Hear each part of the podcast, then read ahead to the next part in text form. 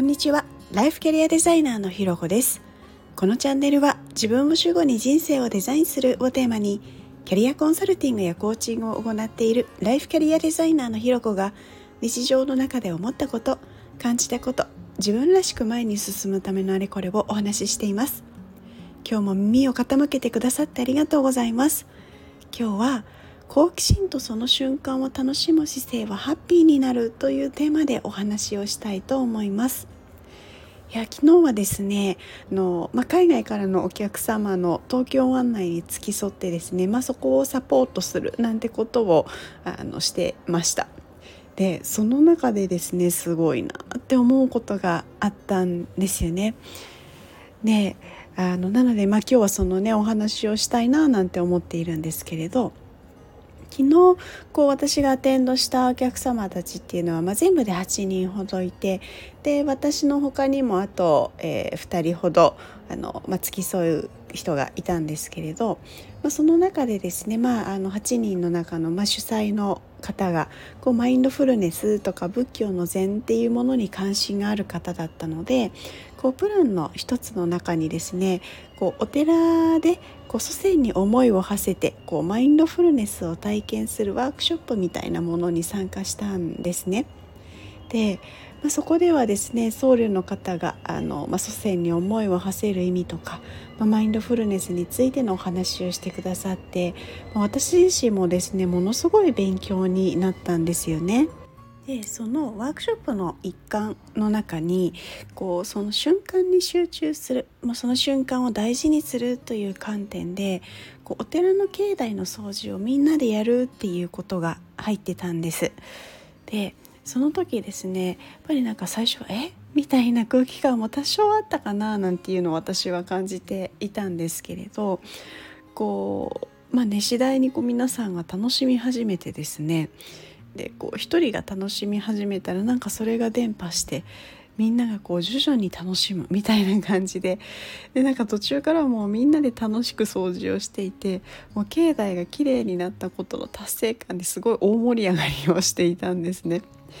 でこうまあね、あの普通に考えればっていうのも変な話かもしれないですけれどこう旅行に来てお寺に来てで掃除をするってえなんで旅行に来てまで掃除みたいな感覚もあったんじゃないかななんていうふうにも思いますし、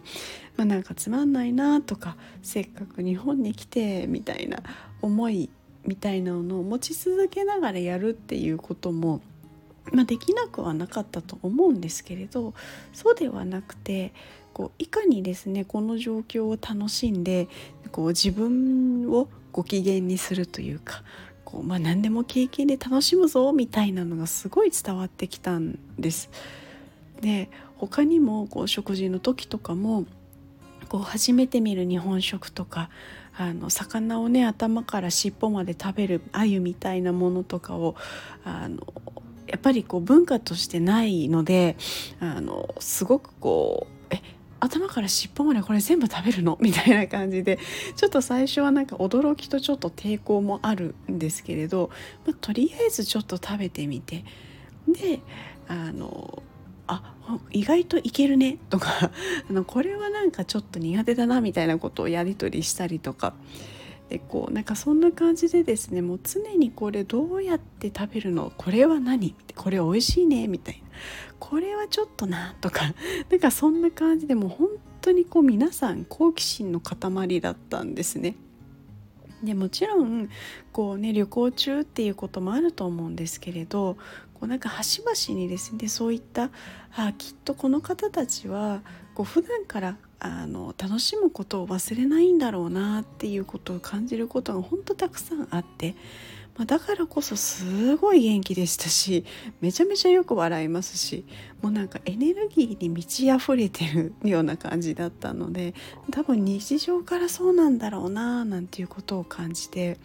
まあ、改めて私もですねこういう好奇心とか、まあ、その瞬間を楽しむようにしていくっていう意識をですね忘れずにあの実践していきたいななんていうことを改めて思いました。ということで今日はですね、えー、好奇心とその瞬間を楽しむ姿勢はハッピーになるというのをテーマにお話ししました。ここまで聞いてくださってありがとうございます。いいねコメントレターフォローいただけるととっても励みになります。よろしくお願いします。それではまた次回お会いしましょう。